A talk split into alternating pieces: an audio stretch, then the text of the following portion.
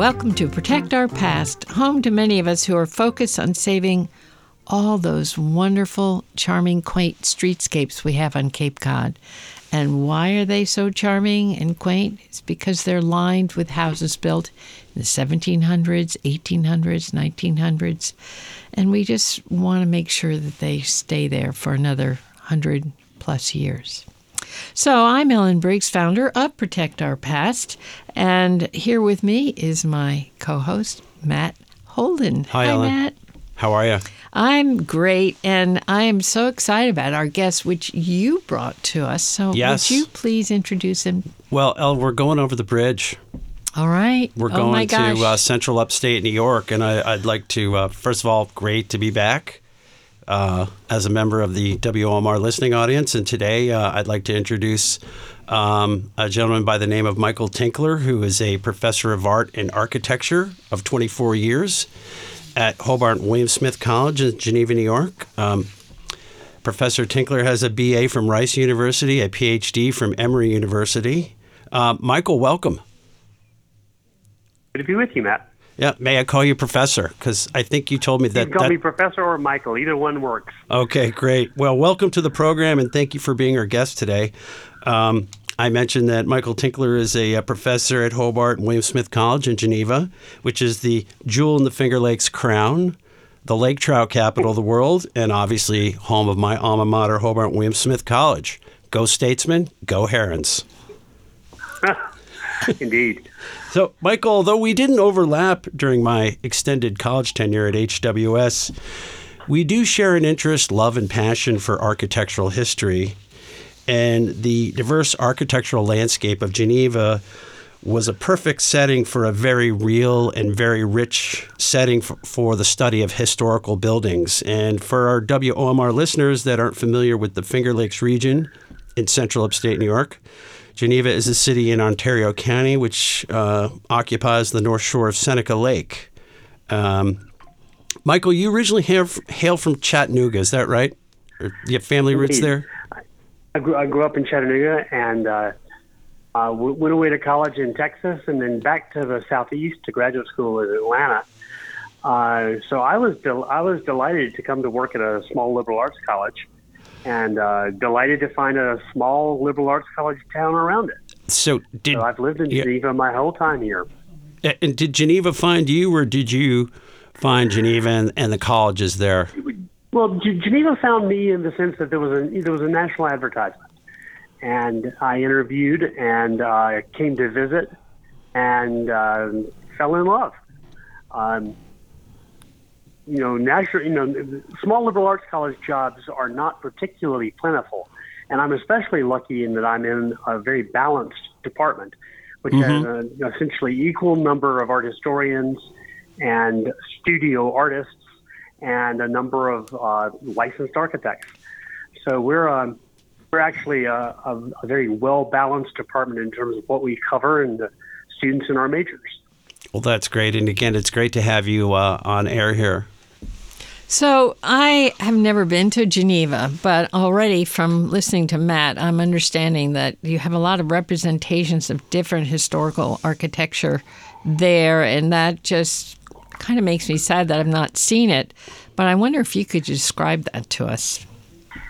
Geneva really is pretty. You typically people come in if you come in from the throughway from I ninety. Uh, you you head due south from the from uh, the throughway through still you know remnant farm country. There's still people actually farming, uh, and then you come to the to the town. You pass through uh, the two pylons of an old railroad track, uh, elevated at that point and you come into a, a kind of the first bit is very 20th century because you come as you drive into town, you come into a real 19th century downtown. We have essentially three main streets: um, Exchange Street, Castle Street, and Seneca Street. And the Castle Street is named after the Seneca Castle, which was uh, the settlement of the Seneca tribe of the of the Haudenosaunee people. Um, and Castle kind of wanders out into the country, and it wanders out through a very uh, beginning with Queen Anne and then into uh, early 20th century and late Victorian houses mixed together. Mm-hmm. Or you turn left onto Main Street and you pass through uh, real from the 1920s into Victorian and then suddenly into row houses, 1820s row houses. Uh, that are really, really special in the Finger Lakes. We don't really have a lot of those in this part of the country. Mm-hmm. Um, but it's a an oddly, you know, early 19th, extremely early 19th century urban atmosphere for that four, four or five blocks. Um, and then you pass by the park that Geneva was founded on, Pulteney Park, named after uh, in 1790 when Geneva was laid out uh, the man who was the, the richest heir in England and uh, the main builder of the city of Bath, uh, Jane Austen country. Um, he was the main shareholder of the Pulteney Land Company, which had a land grant from the state of New York that stretched from Ontario to the Lake Ontario to the Pennsylvania state line. An enormous stretch of property. Um, and one of the things that the company had to do was build, uh, continue Route 5, which is Main Street in Albany and Main Street in Buffalo. They had to continue Route 5 east west along uh, across their land grant. And Geneva was the kind of uh, um, eastern edge of their land grant. It was the first town you passed into, and it had a coaching inn built in 1790, uh, where you could, at the top of the hill, change your coaches, change your horses, or spend the night. I lived in that building. I lived my living room. I used to say was an 18th century living room, and a 19. The rest of the apartment was 19th century. My apartment stretched into the new wing. Mm-hmm. Ellen, the 1860s. Think about the stories that building so, could tell. Whoa! Yeah, I would. I'm sure there are some. Absolutely. Um, is Weirdly, there? I, I, I'm sorry. I, I just um, I'm interrupting because I'm listening to a history that I knew nothing about before. I have to, I'm from the Westchester County, New York, originally, so I maybe I learned some history in that. Uh, in fourth grade, we studied New York, but I certainly don't remember any now. So we forget that there's history everywhere in this con- continent. Mm-hmm. We just tend to think it's only spotted. And it's like, no, there's a beginning of some community everywhere. And so everywhere. listening to you talk about Geneva is whetting my appetite for it. And I'm wondering if there is a challenge before you to, to keep it from being destroyed. Well, there are always there are always things happening. Uh, we we just this last year I'm not going to say lost because we don't really know what's going to happen with it yet, but somebody's financing got messed up. There was a, an interesting um, shingle style, originally shingle style, more recently it had been clapboarded, uh, lake house um, just south of town along Seneca Lake that had been the American Legion Hall for at least 60 years. Um, people joined it for the swimming pool and the view as much as anything else and they sold their property to a developer who was supposed to build condos. Of course, the developer got as far as tearing down the old house, and then interest rates went up. That's, of course, the big. Th- I think the one of the biggest threats right now. Mm-hmm. We have real potential of losing. I don't know what's happening to it. Um, Geneva uh, had an odd little history. It was founded by Episcopalians uh, had to have been one of the smallest places in America that had two Episcopal parishes inside the city limits. Uh, there was an, um, an 1830s church uh, in Gothic Revival and another Gothic Revival built by the Upjohn firm uh, in the 1860s. Well, the 1830s church, Trinity Church, which is quite near the college's campus, um, they had simply ran, run out of people and money you know what I mean. They had a congregation of about 30 on a weekly basis, uh, and they, they finally gave up and, and sold for about $350,000 to a developer who now has evidently stopped developing, and he's blaming interest rates. Is it, Michael? Let me inter- what's going to happen with that. I was going to interrupt Yeah. you for a second. Is this Trinity Church on Main Street and that Trinity developed? Church on Main Street, And it was he was going to turn. is. Yeah, he was going to turn it into a restaurant, right? Or He was going to turn it into a little boutique uh, hotel, conference center, and restaurant. Mm-hmm. It was kind of an interesting idea. He's done the developer has done similar things in South Carolina and somewhere in Ontario. I think Belleville, Ontario. Uh, he's himself a Canadian originally, but has lived in in uh, North Carolina and coastal South Carolina for 20 or 30 years. Uh, and this is a landmark church. It's a lovely Gothic revival church, um, designed in part by a by the president, the then president of the of Hobart College, um, who was a personal friend of Richard Upjohn, the, the great um, Gothic revival architect. well, that's interesting. So it would be a great pity to lose that. Yeah.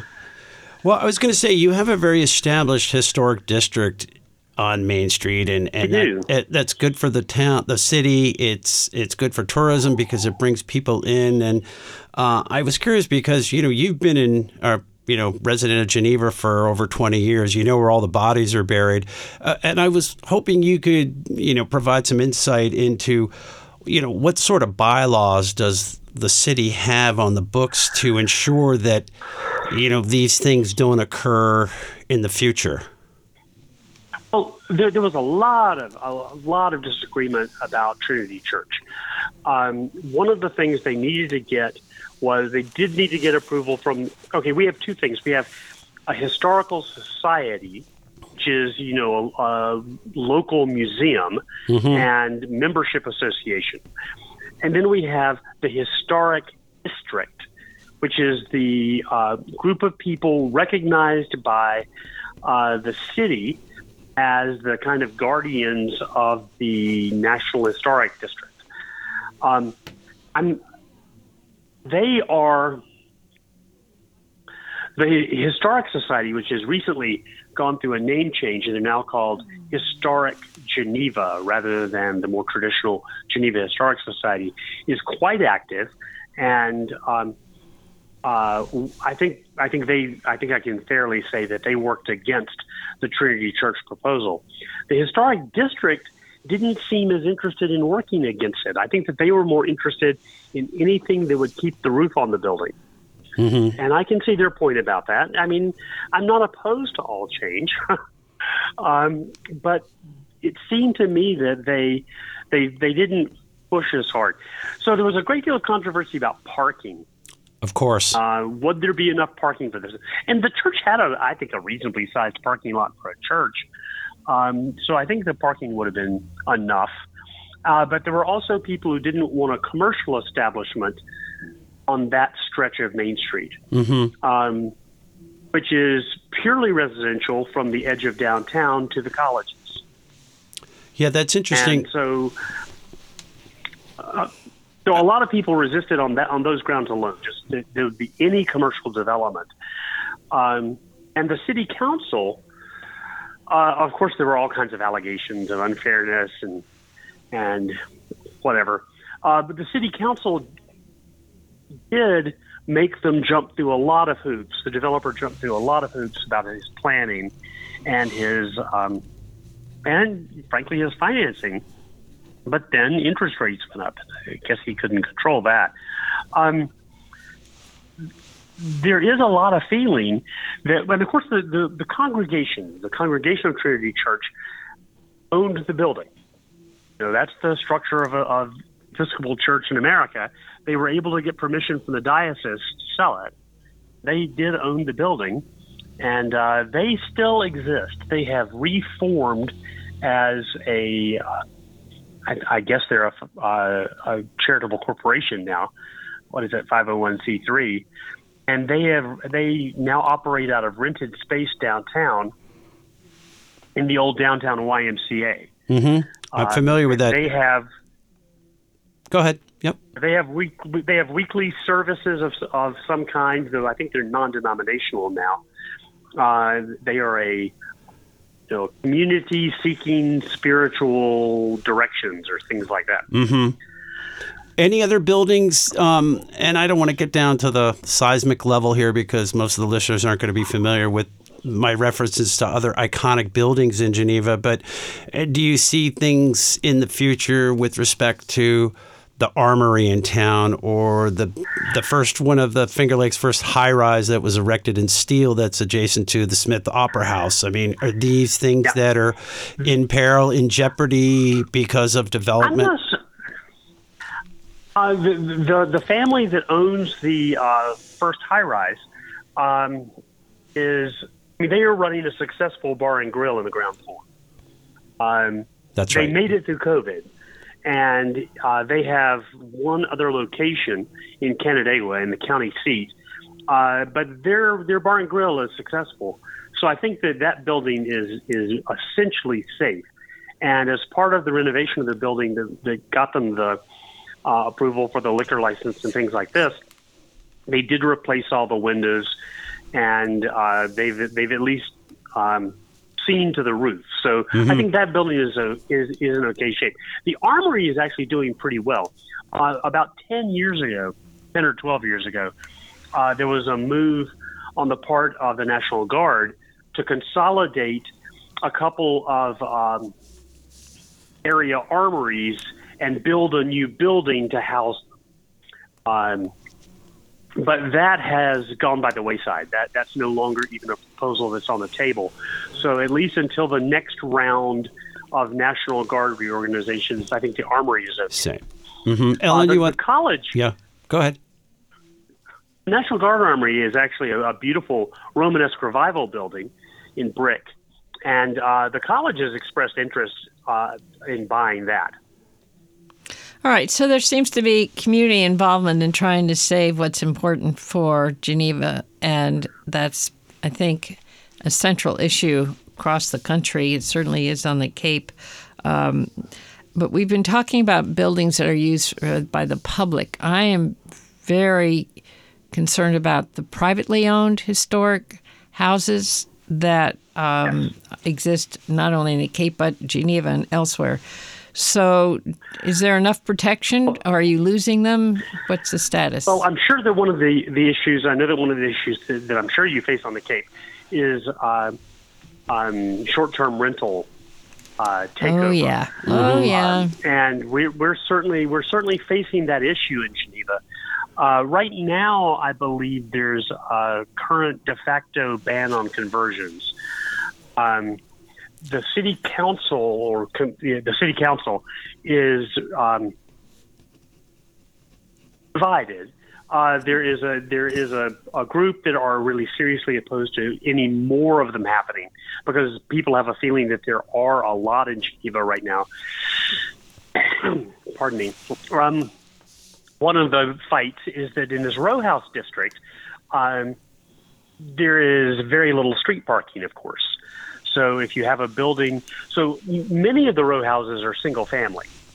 Probably, I, I guess, a simple majority of them are divided up into multiple uh, apartments by floor, um, and they're in pretty good shape in general. They're all inside the historic district, and so they're they're you know they're under at least some regulation, uh, appearance regulations about colors.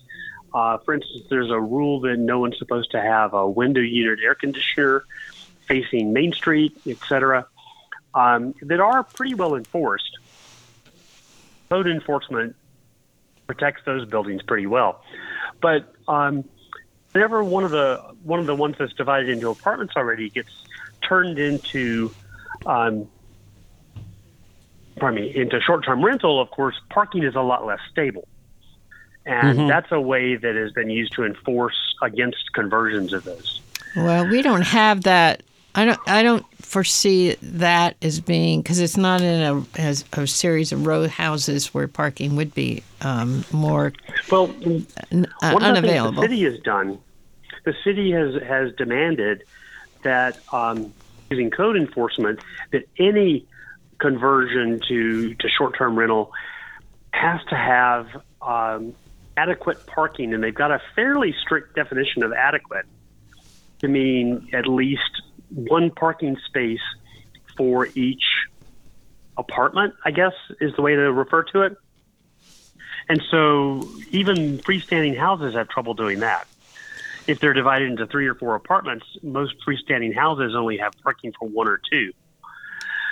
It's an ongoing battle. It really is. It is on any anything you have that would be helpful for us to to look at to to recommend um, on the Cape. We would so appreciate it Yes. because short term I'll, I'll rentals. take a look for language. Yeah, that would be wonderful. Yep. What other weapons do you have to prevent people from tearing down uh, historic houses, private Well- houses? Um, Geneva has, uh, uh, well, we do have, you know, building code. Building code law and, uh, enforcement uh, has helped keep some rental property up in somewhat better condition that makes it a little bit less economical to tear down. Um, so we did lose a building. and This has been a while. This has been a, almost 20, actually. This is it's not quite 20 years, probably 18 or 17.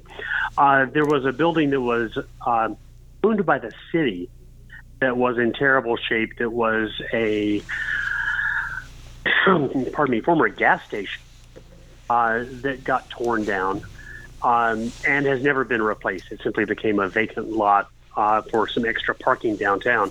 And uh, that actually got a fair number of people radicalized and involved with the historic district um, to try to stop things like that. And since then, there have been proposals to tear down um, kind of. There's a street that trails off into less well preserved uh, late 19th, early 20th century housing. And there have been moves to tear a couple of things down there, and they do raise um, just kind of general anger and publicity. And people do go to the city council and, and testify against it. Um, because, I mean, there is a feeling in Geneva, in part, I think, driven by short term rentals, that there is beginning to be a real housing shortage. Mm-hmm. There, Well, I there think hasn't we're- been a lot of new construction. Yeah. And I think we're that's one top, and I want to be respectful of time, Michael. But um, I do want to pivot for uh, uh, back to the classroom and and your your work uh, at the colleges. Um, engagement is a vital motion for POP here on the Cape um, to alert, motivate, and support our communities at a grassroots level about historic preservation. Um, and I was curious, you know, you interact with a lot of students, college students, and young people. What are your impressions of the students you interact with on a regular basis regarding the topic of historic preservation?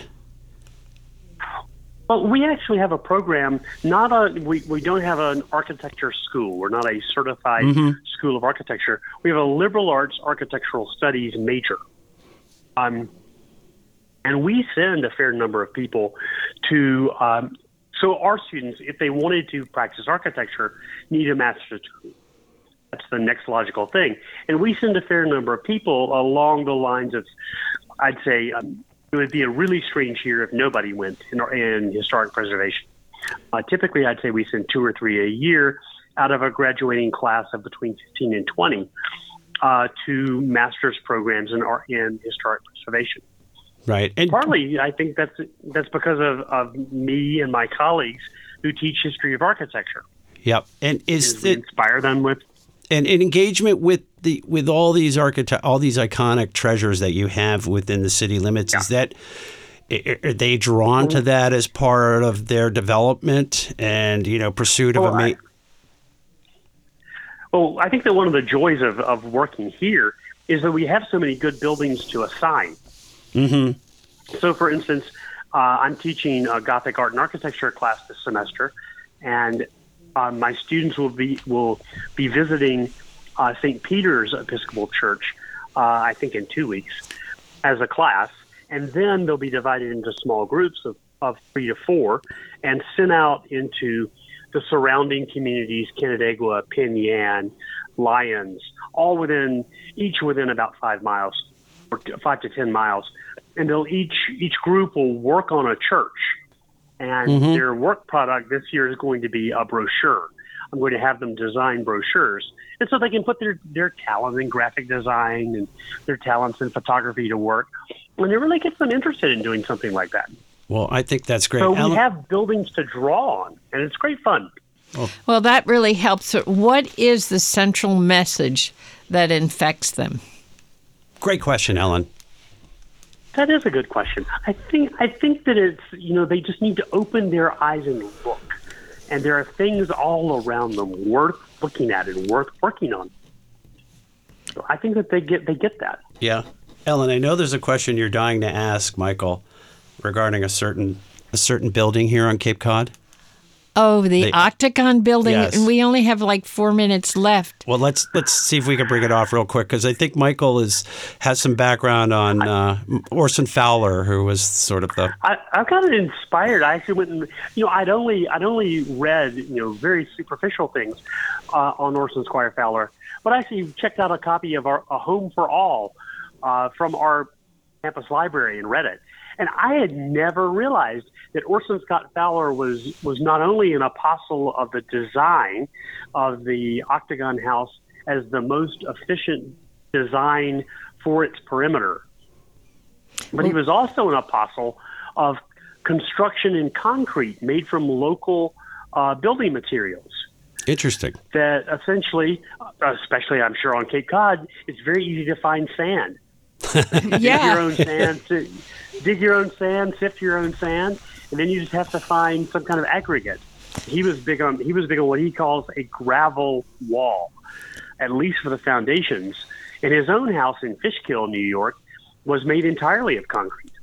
Just Well- why they had to blow it up. We need When you to. finally- I'm sorry, I'm gonna. We're short on time, but we need you to come to the Cape because there is an uh, Octagon house we're trying to Save. save, and it is made of concrete from someone It who is. really well, I loved. think that's a worthy cause. So It's please, a worthy road trip, Michael. And yes. Ellen, before because our time, as you as I like to say, is getting small. Don't we want to remind people where they can find information about uh, our cause? Yes, go to our website, protectourpast.org, and you can find all kinds of things. I highly encourage you to go to the upper right hand. You'll see on the website, you'll see watch, press on watch, and you can see all our films are there. And uh, Mike, Professor Michael, I'm going to ask you to especially look at our one we produced last year, Life Rings. I think you'll find Oh, it I it. interesting, and I would love for you to show it to your students. That would be great. But everybody can see it if they just go to our website, protectourpast.org. That's great, Sounds like Ellen. fun. Uh, Michael, thank you for your time today, and I look forward to. Uh, I I think I have what my tenth anniversary reunion this spring. Ooh, Tenth, fifteenth, or maybe it's fifth. I don't know. But uh, I look for. I pr- thank you very much for your time today, and I look. I look forward to seeing you uh, at reunion in June, and um, um, appreciate it. Look forward to having you on the show again. And uh, Ellen, we want to? I- you're very welcome. I really enjoyed it. Oh, yeah, well, thank you. it's- Thank you very much. And Ellen, we want to close with our quote. Yeah, sure. This is a quote by John Sawhill, and it says In the end, a society will be defined not only by what it created, but for what it refused to destroy. Think about it. Until next time, folks, go statesmen, go herons.